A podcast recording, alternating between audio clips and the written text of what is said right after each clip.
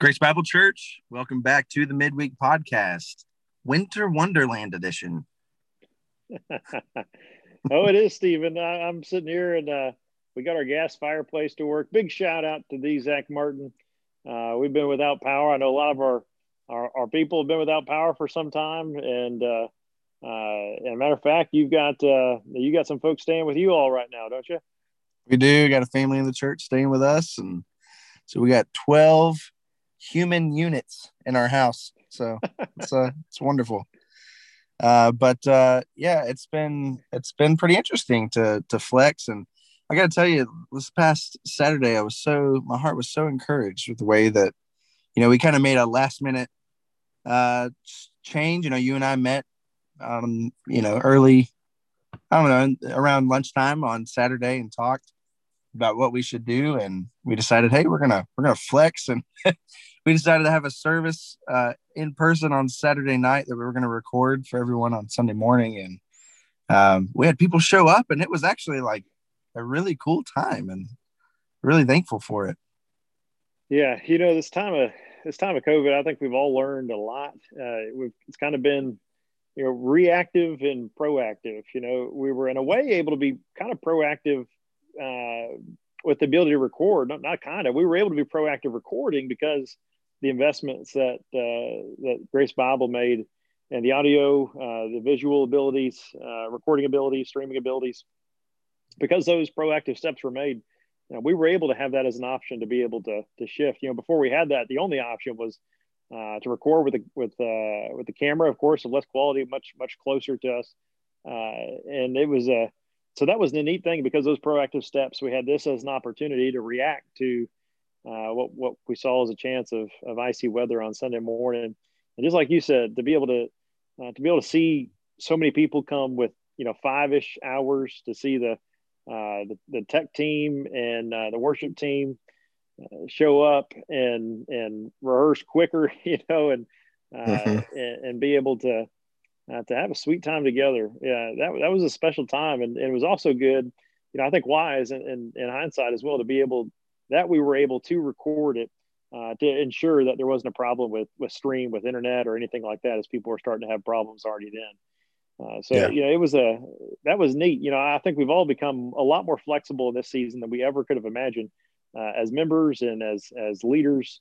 Uh, you know i think that's a i think that's one of the perhaps greatest blessings that have come from this season as an ability ability to keep the big things big and some of the smaller things not not uh, not take them not serious not, you know not measure them but but to be able to really have them in a proper perspective of, of the significant things. Yeah we've been able to see where you know some some sacrifice made on our normal routines have still paid off and and being able to continue doing ministry and and really in ways that we just never knew uh, we could do it. And uh, the lord has been really gracious through all of that. Um, and you know we've seen we've seen a bit of uh, just extra ministry kind of coming from even this time of people being without power and some people's water shutting off and that kind of thing. And um, seeing how people are reaching out and you know i've gotten several texts from church members and i've heard of other people reaching out to others. And um, you know i'm just so proud and thankful of our church uh, you know reaching out and and ministering and being the body of Christ to one another as uh, as we all kind of go through just more unexpected stuff. Right. You know, FAM, uh, our FAM team, facilities maintenance team, uh, they've uh, they've they've got a list and they've called through uh, through our, our, our, a lot of our widows and, uh, and, and more vulnerable population to see needs and, and be able to to meet those needs in this season and a lot of that care, like you said, Stephen, is, taken in the context of our small groups, groups that are already meeting, uh, whether it's a women's group or men's group, uh, or small groups that are already there. A lot of that care, people just checking in, how are you all doing, and and and meeting needs that way because the the family relationship there is already budded, whether it's coming from serving side by side or just a commitment that uh, that's been made to, together, not just as members but also as as group members uh, you know, in, those smaller numbers. That's been a really sweet thing to be able to see and hear. Oh, all these people are at this person's house, or all these people are at this person's house. These people are driving around uh, safely uh, and getting resources to to somebody else. Uh, that's a that's a humbling thing, and it's and it's a it's a body of Christ loving and serving each other. You know, it's people uh, that have been transformed. It doesn't make a lot of sense in in the worldly ideas. You know, it's not like mm-hmm. only believers, of course, are are caring for each other in this season, but believers, I think, especially uh, caring for each other, getting to know their neighbors as well. And and I know we've been blessed by our, our neighbors, you know, that aren't that aren't church members, that that are uh, believers or, or even unbelievers that we've been able to to connect with, that have even texted us and checked in on us. We've checked in on them, and uh, that's a that's a really special special component to take the take the intentional time to get to know people and pursue people. Yeah, so uh, as we're getting ready for for this Sunday and and things uh, around that service and uh, some of the things that you've been you've been studying, and as we're continuing to move through Second Peter, um, how how are some of those those themes coming out in this, and and what uh, what can you say to to the church as we get ready for Sunday? We'll be in Second Peter chapter three, verse one through three. We'll be idling down a little bit on uh, on just an unbelievable text, quite simply.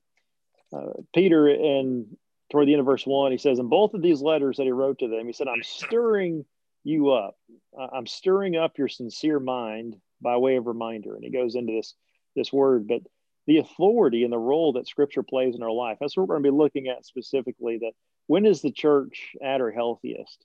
Uh, we're, we're at our healthiest when we're actively consuming God's word, when we're consistently then ministering God's word to each other, and when we're then trusting in God's word. So it's this this acting, uh, you know, this this constant uh, active consumption, this this consistent ministering, and this trusting in God's word. That's what we're going to be spending time working through. So so all these things, these groups matter. Groups matter, right? They they define us mm-hmm. a lot of ways. Whether it's a whether it's a hobby group or like, groups really help form a sense of community but there is no group uh, as special as as a as, as, a group that you're involved with that is itself devoted to the word. And I want to give a little quote here. Uh, it's uh, uh, it's not so much little. If this was a steak, this might be medium well, uh, medium medium well. Uh, this is from uh, J.C. Ryle, uh, a, a, great faithful uh, minister, written about 150 or so years ago, and a, a little book called Practical Religion. And listen to this and how he phrases what the Word of God does, what Scripture does to our hearts as believers. I'm going to read this for us here. Uh, he writes. He writes this. The Bible applied to the heart by the Holy Spirit is the grand instrument by which souls are first converted to God. That mighty change is generally begun by some text or doctrine of the Word brought home to a man's conscience. In this way, the Bible has worked moral miracles by thousands. It's made drunkards become sober, Unchaste people become pure. Thieves become honest. Violent people become meek. It has wholly altered the course of men's lives. It has caused their old things to pass away and made all their ways new. It was it has taught worldly people to seek first the kingdom of God. It's taught lovers of pleasure to become lovers of God. It's taught the stream of men's affections to run upward instead of running downwards. It's made men think of heaven instead of always thinking of earth and, and live by faith instead of living by sight. All this it is done in every part of the world. All this it is still doing. The Bible applied to the heart by the Holy Spirit is the chief means by which men are built up and established in the faith after their conversion.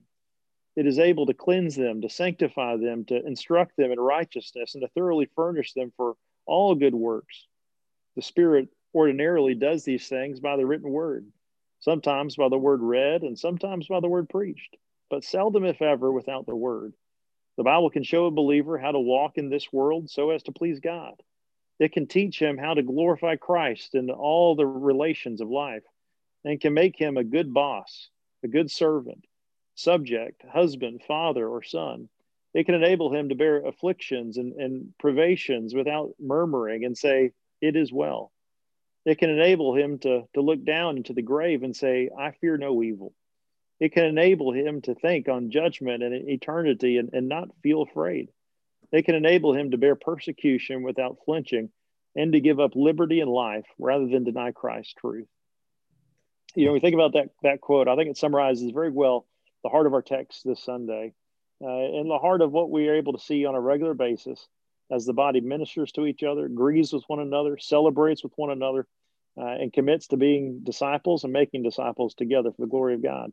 that's a privilege I think that we're able to see in this unpredictable week that we've had so far, Stephen. Yeah. Well, church, we praise God for your continued faithfulness and the way that the Lord has produced Christ likeness in, in us and uh, the way that uh, we have seen the body reach out and cherish the word and cherish serving and being family together. And then we'll worship together uh, this Sunday. So, church, we, we love you. Uh, thank you for, for listening to this. We're praying for you and we pray that you have a safe week. Well said. We'll see you Sunday.